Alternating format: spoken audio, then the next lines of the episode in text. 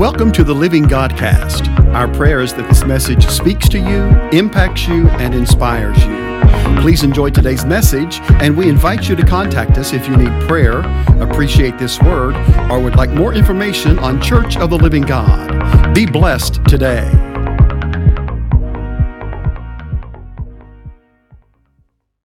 If you uh, remember from last week, we set up our series by laying the foundation of Christ's deity. I, th- I, felt like it was important before we got to his person to start with his deity, all right? Divinity is what that word means.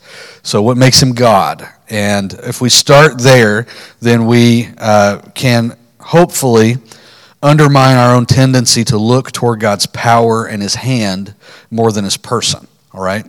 It is uh, far more natural for us to see the workings of God and the power of God and seek those things and not necessarily seek Him first, right? Jesus said if we seek first the kingdom and His righteousness, then all these things will be added to us. What we often do naturally, because we are human people and He knows it, is that we tend to seek all these things and then we expect God to add to us anyway before we seek the kingdom first and, and the king of the kingdom first.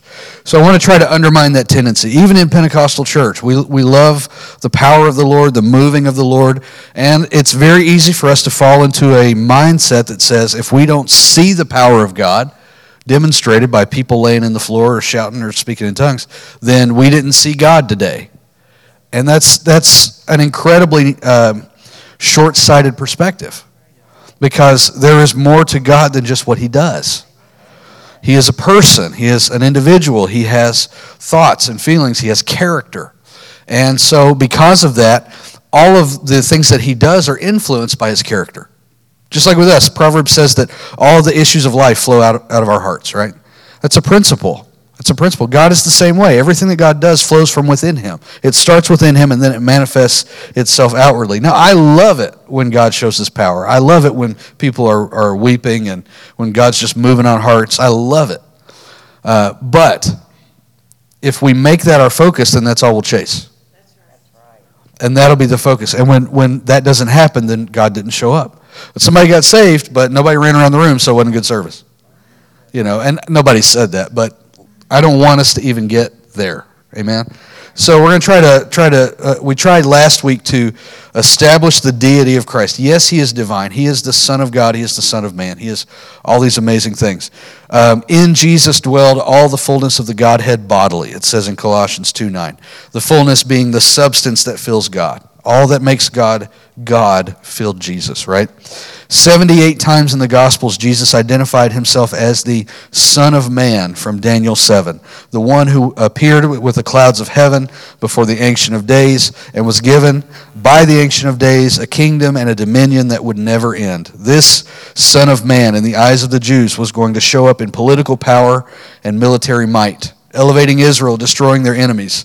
Uh, yet, they, uh, because they only expected him to show up this way, when Jesus did show up, challenging their sin in their hearts, they could not see him as the Son of Man from Daniel 7.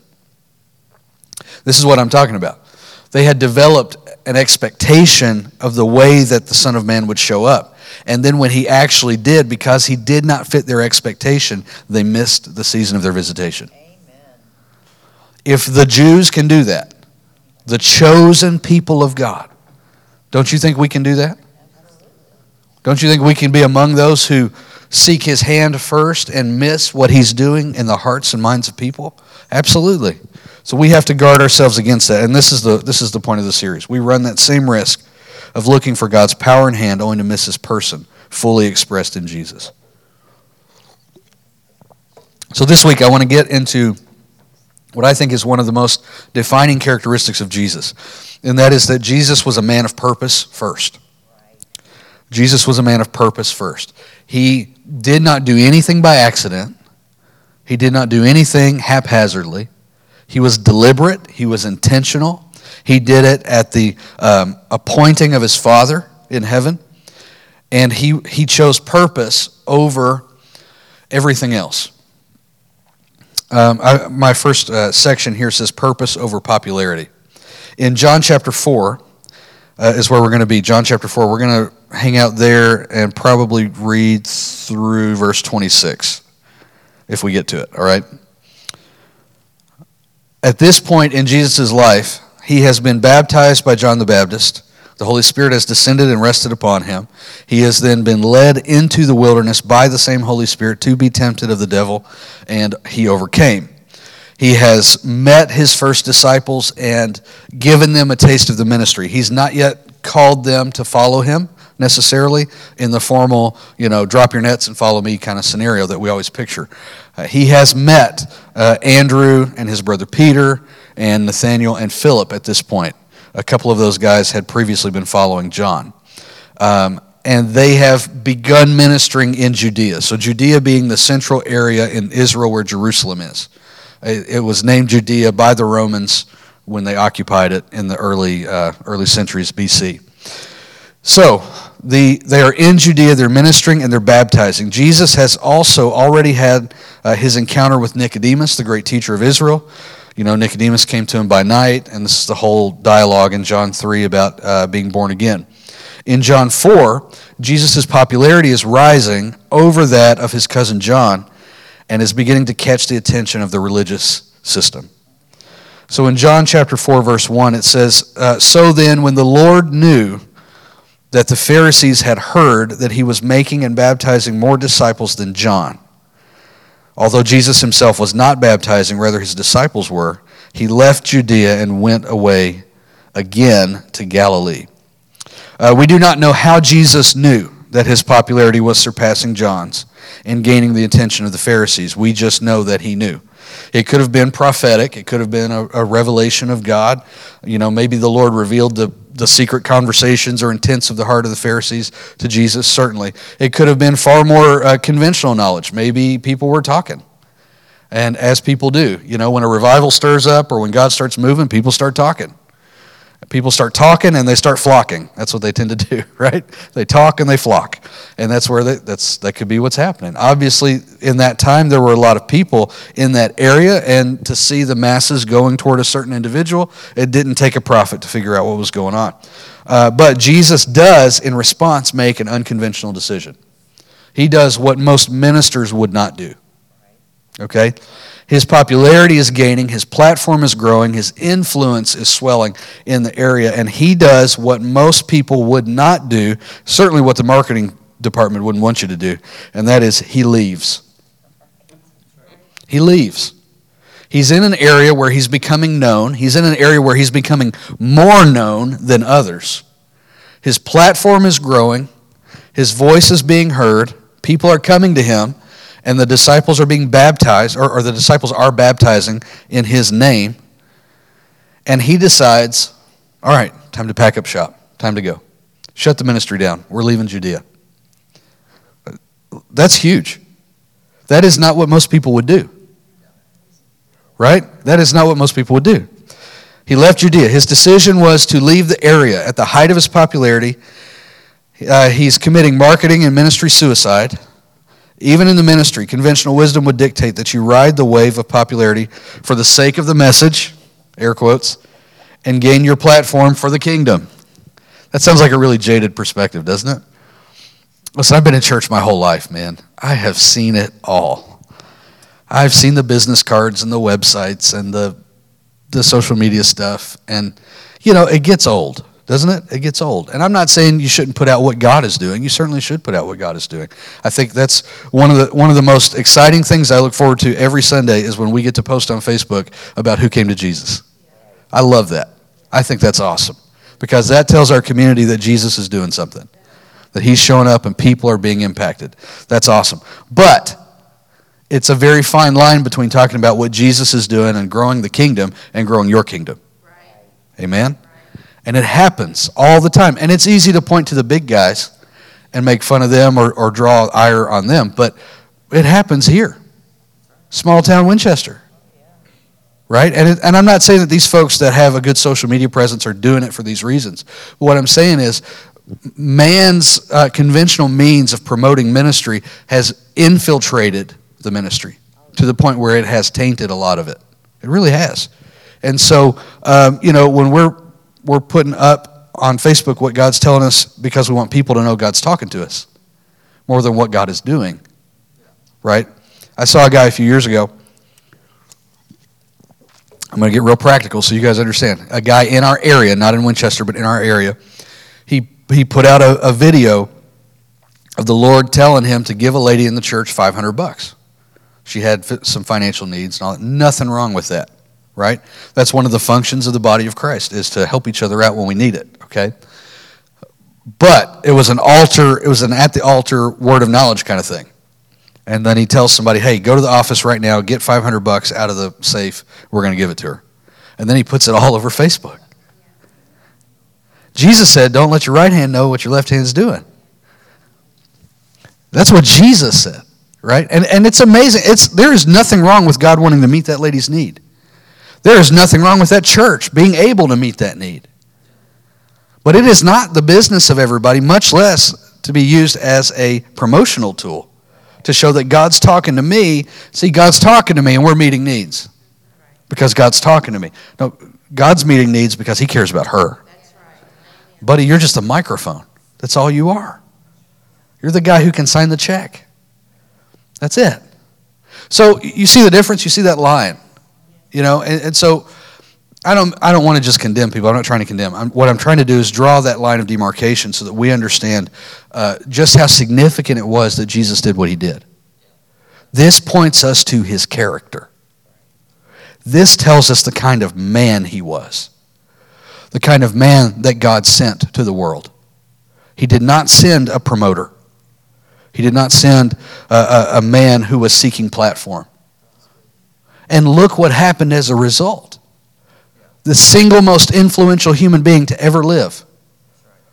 And he did it all by not trying to become the single most influential human being who ever lived. Isn't that fascinating? His character says, okay, this is not the right time. This is not, this is not good. Maybe he was even saying, maybe I can't handle it. I mean, I know he was Jesus, I know he was God, but he was still man too. 100% man. So maybe he was willing to recognize that, hey, if this happens right now, this may not be good for me or for the kingdom or for the mission. And what responsibility to take and to say, okay, I'm going to leave. I'm going to shut it down and I'm going to leave. Jesus did not ride the wave of popularity for the message, the sake of the message, nor did he gain his platform for the kingdom right? Jesus left and went back into the one area he knew would show him the least honor home. Think about it. Jesus is the one that said prophets are shown honor everywhere except in their home country, their home area. And that is the place Jesus went to. What does this tell us about him? What does this show us? His desire to be humble, his desire to be submitted, his desire to just do what the Father wants him to do, to just live his purpose, no matter who knows him. How would ministry in America change if people did that? It would change a lot. It would change a lot of things.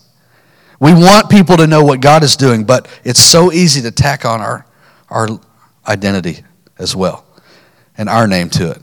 So he went to the one place where he would be shown the least honor. Uh, we could look at this decision in the scope of the timeline of his ministry and reckon that uh, perhaps he knew it was not yet time to gain that kind of platform. Maybe it was just practical. It was like, hey, you know, I'll be at the cross next month if I do this now. Maybe that's what it was. Certainly possible. Maybe he was aware that it could accelerate the crucifixion and cause it at the wrong time. Regardless, a key part of Jesus' character is revealed in this short passage. Jesus forsakes the notoriety and platform offered by men and the masses for the sake of his God ordained purpose in the earth. What a lesson for us. And, you know, if you're not in ministry, it's probably not, a, it may not be as huge a lesson, but I mean, I mean, good Lord, now you got Facebook prophets and Instagram, you know, prophets and all these different things. You got people all over the place, not under submission, not under covering anywhere, and they're they're ministering to people and proclaiming what says the Lord, you know. Uh, but Jesus forsakes all that notoriety and platform that men are willing to give him. People are willing to give it. And Jesus says, No, it's time to go. I'm out. And he shuts it down. Jesus humbled himself to the timing of his Father's plan. Again, think of this in terms of character. He humbled himself to the timing of his father's plan. He left because his father told him to, apparently, or he wouldn't have done it, right? How often did he say, I only do what the father tells me to do? So the father tells him to go, and he doesn't fight it, he goes. He humbles himself, he submits, and he leaves. He forsook his following so that he could be a faithful son to his father. It was more important to Jesus that his father be pleased with him than that people be pleased with him. That truth alone could revolutionize our walk with the Lord, ministry or not. If our focus is just that our Father in heaven is pleased with us. I heard somebody say recently uh, that they were challenged. It was, I think it was a ministry person, but I just kind of saw it in passing on social media. And the guy said uh, he was challenged with this saying, if, it, if everything was taken away and it's just you, your Bible, and Jesus, is that enough? And it should be. Certainly it should be. And for Jesus, it was. It was him and his Father. That's all he needed. That's all he was concerned about. What a beautiful example for us. What a beautiful example that would cause us to say, you know what? Regardless of what they think, what does my Father think? regardless of what you guys think. I love you guys. I think you guys are awesome people. But it should matter more to me what he thinks about me than what you think about me. It should matter more to you what he thinks about you than what I think about you. Jesus displays this, and this is in the very earliest part of his, his time of influence and his ministry in the earth. A huge, huge character trait that so many folks miss out on and, and again, when we fall into that pattern of seeking the stuff, then we won't be satisfied with just whether or not the Father loves us, whether or not the Father's talking to us. Well, He's not given me my open door yet. He's not made a way for this or that yet, or He's not provided this or that for us yet, or, or whatever it is that we're seeking. Jesus would not trade His purpose for anything that anyone could give Him. It was so about His, his Father's purpose in His life Nothing else mattered. I, I know I keep kind of saying it over and over again, but I'm trying to get this through. It was so about the purpose of the Father, nothing else mattered to him. He was a man of purpose first. He was willing to humble himself to the purpose. If the purpose says that you are unknown except only to the Father, is that enough? If the purpose says that that answer doesn't come in the way that you want, will you still trust that the Father's doing something? Jesus was that kind of a man. He had that kind of character about him. That's why he couldn't be bought or swayed. That's why he couldn't be corrupted and led into traps of the enemy because this stuff was already settled in him. He had determined from the word go that he was going to remain submitted. And if the Father said leave, he was going to leave. If the Father said do anything, he was going to do it over what man could do. All right, that was purpose over, over popularity. Um, the next section, beginning in verse 4 of John chapter 4. I called this section Purpose Over Prejudice just because of the nature of the story. There's really more going on than prejudice here, but it was, uh, you know, alliteration, the P noise, the P sounds, right? So it made sense. Um, all right, John 4, verse 4 says, uh, in the NASB, it says, and he had to pass through Samaria. In the King James, it says, and he must needs go through Samaria. In the New King James, it says, but he needed to go through Samaria. So Jesus is tying now on his exit out of, uh, exit, exit out of Judea. I tried to merge exit and Exodus. On his exit out of Judea, he has determined that part of the reason why he needs to go is that he needs to go through Samaria. Now, if you're looking at the geography of, of Israel at that time, Judea is the central and southern part uh, what used to be Judah, okay? Jerusalem is where is in right in the middle there. And just to the north and kind of west of Israel, uh, of, of Judea, is an area called Samaria. In the times of the northern kingdom, uh, in the Old Testament, that the northern kingdom was the worst of the two kingdoms, all right? Um, so, background David unites the kingdom. David and Solomon reign over united Israel. Solomon fails at the end of his life, and God prophesies the kingdom would be split. The southern kingdom goes to one son, the northern kingdom goes to the other. The southern kingdom remains the better of the two kingdoms. It's not perfect by any means, but they have more good kings. The northern kingdom is almost all bad kings. Ahab and his, his descendants, who repeatedly did worse than their father before them, it says over and over again. So, um, Samaria was in that northern area. Samaria at one time was the capital of the northern kingdom. I think under Ahab, actually, is where, when it was. Uh, so Samaria, there's, there's a whole big deal with Samaria. Jesus decides to get to Galilee. He did not have to go through, but he chose to. He needed to because there was purpose at work in, in Samaria, all right? There was purpose. So he's going through Samaria. It says in verse 5, he came to a city of Samaria called Sychar, uh, near the parcel of land that Jacob gave to his son Joseph. And Jacob's well was there. So Jesus, tired from his journey, was sitting by the well. It was about the sixth hour. Verse 7 A woman of Samaria came to draw water. Jesus says to her, Give me a drink, for his disciples had gone away to the city to buy food. Verse 9 So the Samaritan woman said to him, How is it that you, though you are a Jew, are asking me for a drink, though I am a Samaritan woman? For Jews do not associate with Samaritans. Now, I know you've been in church, you've heard this. We understand the significance of, uh, for example, the parable of the Good Samaritan, how that the Jewish man was attacked by thieves, and three pious Jewish leaders passed him by, and it was a dirty, stinking Samaritan that helped him out. And we understand the, the significance of that. You've heard this story of the woman at the well. You know uh, the story. But the background around the schism between the Jews and the Samaritans, you may not know, the historical side. Maybe you do. Um, so, as I said, you had those two kingdoms prior to the Babylonian exile. At the time of the captivity, when many of the devout Jewish leaders uh, were exiled to Babylon, along with many thousands of Israelites, the remaining Jewish population in Israel fell under the influence of foreign powers and surrounding Canaanites. So, one of the uh, political moves that Babylon did at the time of the captivity is they pulled out all of the uh, established Jewish leaders, the nobility, so to speak. They pulled all of them out and sent them to Babylon. They gave them new names, Babylonian names, often named after Babylonian gods. Uh, for example, Daniel's uh, Babylonian name, Belshazzar, was the name of a Babylonian deity. Uh, Shadrach, Meshach, and Abednego, same deal. Their names were Hananiah, Mishael, and Azariah. That's, that was their Jewish names. They were given these Babylonian names. They were forced to learn the Babylonian language and customs. So they, they did a, it wasn't just a cultural appropriation, it was a cultural mutilation. They destroyed the culture of the Israelites and they overlaid their own culture onto the ones that were taken. The ones that were left, they sent people back to Israel that were Babylonian. They sent foreigners back in to manage everything, to govern it. And they did that so that it would destabilize the region, so that they could not unite and revolt. The Romans did it, the Greeks did it, everybody did it. It's pretty pretty classic military move. As a result, the Jews that remained in Israel at the time, those Jews intermarried and combined their culture, their bloodlines, and their religious beliefs with those of the foreigners. Now, that's good for Babylon, but it's bad for Israel. All right?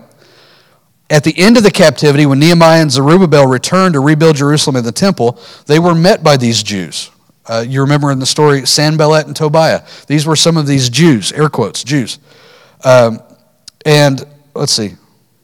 Yeah, they were met by some of these Jews whose physical heritage and re- religious beliefs were greatly diluted by foreign influences. So Nehemiah and Zerubbabel and the, the Jews that returned, they didn't want anything to do with these guys. Now, to be fair, they were kind of jerks. Sanballat and Tobiah were not the nicest people to deal with. They repeatedly went around Nehemiah and Zerubbabel. They wrote to King Cyrus. They did everything they could to undermine them politically, what they were trying to do. They were trying to rebuild the temple, rebuild the city walls, and make Jerusalem a homeland again for the Jews. That's what they were trying to do. Sanballat and Tobiah, they didn't like that because it threatened the system that had developed in the place of that Jewish occupation, right? That Jewish occupation, that's terrible. That Jewish uh, uh, residency. We'll go with that. So, this is the situation they come back to. Uh, in the process of that, they have merged these religious beliefs, and the priesthood has become mingled. They're, they're married to women they shouldn't be marrying. They're doing rites and rituals they shouldn't be doing. They don't know the law. They don't know the law of Moses. They can't speak the language anymore. Uh, and the same with the Babylonian Jews as well.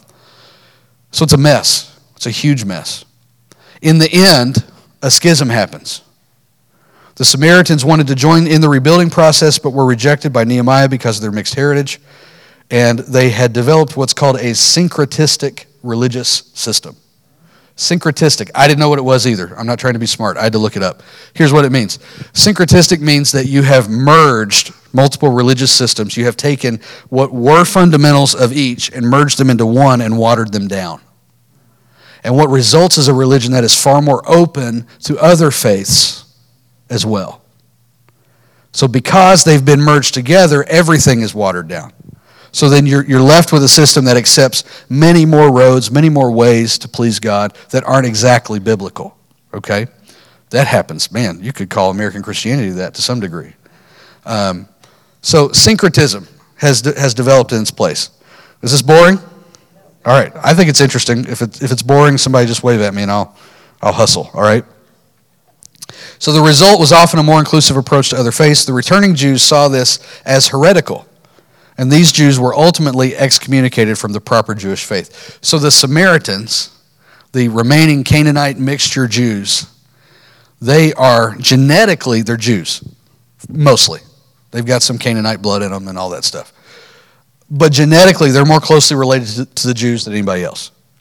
But because of the religious dilution, the Jews that came back, of course, under the direction of the Lord to reinstate everything that God intended, they're like, hey, we don't want anything to do with this. You guys, you're not part of our system. You're not welcome. Your priesthood is invalid. Your, your rituals are invalid. Get out. Pretty harsh response. But it was at the direction of the Lord. So, you can't really argue with it. I mean, that's what the Lord wanted. He was trying to reinstate his, his word and his system. So, the Samaritans then moved their syncretistic sect of Judaism to Samaria and centered it around Mount Gerizim. So you had the Temple Mount in Jerusalem where the temple was. You had all that, uh, that was the center of Jewish religion for you know 2,000 years. Then the Samaritan schism happens and they take all that. They move their system north to Samaria. They find their own mountain. They set up their own rival temple.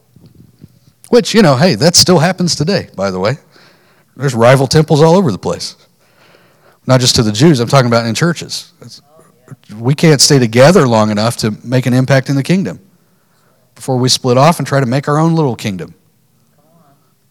You know how many churches have started from other churches in the last 30 years that I've been here? You know how many churches have come out of this church? Several. Several. Yeah. I've asked my dad many times, you think the, the vision of the wagon wheel and planting churches, do you think that was a warning? I've asked him, seriously. Maybe it was a warning more than just a mission. This is what's going to happen. People are going to do this thing. Me and Brandon have come up with a term for it. What did we call it the other day? Judas something? Oh, I shouldn't have said anything. I'm sorry. It was clever. It was clever, but it's a, a three to five year cycle. Anyway, it, it's. I wish I was joking, but it's real. It's true. The point is that mindset has pervaded the world a long time. If it was happening, you know, 3,000 years ago with the Jews, and it still happens today in Winchester, it's something that's counter to the kingdom. That's the point. Now, all this is important because this sets up the foundation for why Jesus is in Samaria. He's come to Samaria, and these are the people he's dealing with. By the time of Christ, they've set up their own priesthood, they've set up their own temple. The schism has blossomed into full blown prejudice and borderline racism. Um, genetically, even though they were pretty much the same ideologically and religiously, their differences were vast. And so it was obvious when Jesus shows up sitting by the well of Jacob, it was obvious to the Samaritan woman who he was, and it was obvious to her who she was. There was no question that he was a Jew and that she was not.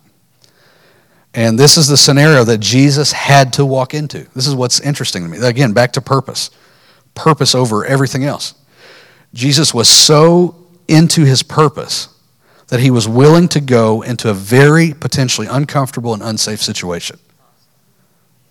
He really, he really was putting his own safety on the line. Verse 9, the Samaritan woman says to him, How is it that you, though you are a Jew, are asking me for a drink, though I am a Samaritan woman? The observations made by the Samaritan woman at the well are purely informed by the schism and the prejudices. She identifies Jesus immediately as a male Jew and asserts that he should not be speaking to her. So there's barriers that are already being thrown up in this situation. But Jesus needed to go here. The barriers of religion, the barriers of geography, the barriers of gender. Why, in that time, it was very uncommon for a man to speak to a woman who was not being chaperoned by her husband or somebody in the family. Parts of the world still operate that way. Um, and yet, she's, she's like, hey, you're Jewish. You're a man. You're in Samaria talking to a Samaritan who is a woman. Why? All the rules, exactly, are being broken. And, and her observations are legit. It's not that she's, she's necessarily being mean, uh, but she's just being informed by her situation. Jesus replies to her in verse 10 If you knew the gift of God and who it is who is saying to you, Give me a drink, you would have asked him, and he would have given you living water. Verse 11, she said to him, Sir, you have no bucket, and the well is deep. Where then do you get this living water? How do you plan to get that? What living water? All water to them is living, by the way, because in an arid place, any water brings life. Jesus is speaking of something spiritual that he has come to give freely while she is stuck on something physical. Jesus is saying that he has something life giving in him, as life giving as water in a desert. The woman goes on to say in verse 12, You are not greater than our father Jacob, are you? Who gave us the well and drank of it himself and his sons and his cattle. She draws the line deeper in the sand along the lines of the schism, claiming Jacob as her own heritage, not just his. That's a big deal to a Jew. That was a big deal. Jacob dug the well, his sons and their cattle drink from it, but Jesus himself, he is saying, I am a well. I am a well. I have something life giving in me. Verse 13 Jesus answered and said to her, Everyone who drinks of this water will be thirsty again, but whoever drinks of the water that I will give him shall never be thirsty. But the water that I will give him will become in him a fountain of water springing up to eternal life. Jesus further qualifies what is this water that he supplies water that quenches thirst, water that supplies the partaker and transforms them into a well themselves, just like the source well. He's not saying, hey, you, you can just dip your bucket in and get what you need when you need. Now, we know that we can go to Him when we need things. But he is saying that what's in him is big enough and strong enough and deep enough that it transforms the dry, dead, arid thing that it's been poured into and turns that dead thing into a well springing up of eternal life. That's what's in Jesus. And he is inviting her to have it in her. That's what he's doing. A Samaritan, a woman, and as we later learn, a woman with quite a reputation. The woman said to him, Sir, give me this water so I will not be thirsty, nor come all the way here to draw water. It's purely physical. He said to her, Go call your husband and come here. The woman answered and said to him, I have no husband. He said, You've said correctly, for you have had five husbands, and the one whom you, you now have is not your husband. Uh, this which you have said is true. The woman said to him, Sir, I perceive that you are a prophet. The most obvious statement in the whole Bible. Isn't it interesting, though? God uses the woman's reputation and story, and he uses the thing that you would think would most close her off to open a door for the Messiah to come in. Isn't that fascinating? What does that reveal to us about the power of the kingdom and, the message of the gospel? It means that God can take the mess that people have found themselves in, and he can reveal something to us about it and open a door so that he can come in and bring change and transformation. It's incredible. It's incredible. You would think that would be the one thing you would want to stay away from when you're talking to the woman who's had five husbands and is living with a sixth man. Now, again, we don't know, and I'm sure you've heard this your whole life, we don't know what the situation was to go through five men. That, that would be pretty scandalous even nowadays. Uh, I'm sure there was some mixture of abuse and death and rejection and abandonment and adultery. Who knows? Who knows? With five people, I'm sure there's a variety of things that could have happened. But we know that by the time she gets to the sixth guy, she's not ready to do anything committed. She's just using him to survive. And who can blame her? Look what's happened to her. Who could blame her? But Jesus is not moved by what's happened to her. And in fact, he says, I know what happened and I can do something about it. So it's a beautiful story. In the end, I'll skip. We, we know how the story unfolds. He reveals himself, verse 26 I am he, the one who's speaking to you. Because she says, We know that the Messiah is coming. And he says, I am he. Jesus chooses, for the first time publicly, to reveal himself as the Messiah to this kind of person. Purpose over everything else in the life of Christ. Purpose. I must needs go through Samaria. In the end, let's identify roadblocks in this woman's life that should have kept her from meeting Jesus. Number one, she was a Samaritan, she was a heretic, she was a member of a cult in the eyes of the Jews, and that cult had misconceptions about God and the Messiah, and she was one of them. Number two, she was a woman with a reputation, one so well known that other women wanted nothing to do with her. Implies there could be some adultery in that situation, right? Number three, she was probably wounded, probably abused, rejected, maybe even adulterous. Number four, she was living in a scandalous situation at the time with a man that she was not married to. Number five, she was defensive and she was offensive, challenging Jesus, his heritage, his faith, all of it. This does not sound like somebody you want to meet on your street evangelism thing, does it? And yet, this is the one that Jesus came for. His purpose was so great and so important to him, he was willing to put himself in this situation with this kind of person. That's incredible. And what does that tell us about what we ought to be doing? Now, God led him into this. I don't think it means you walk, you walk up to the most rough and tumble person you see and just assume God's given you permission to start witnessing. I mean, you want to roll the dice on it, go for it. But if the Lord tells you to do it, you better do it. Right? If He tells you to, knock, knock yourself out.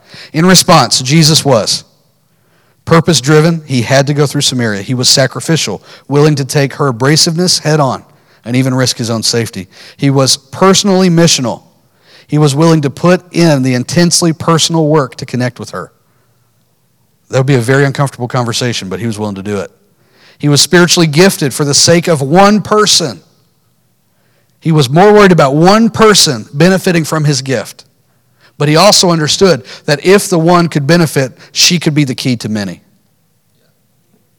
Your gift that God's put in you is great. That's awesome. But if you will use it properly on one person, maybe that one person can open up the door to many. Maybe you don't have to become an internet prophet. Amen? Become an individual prophet first.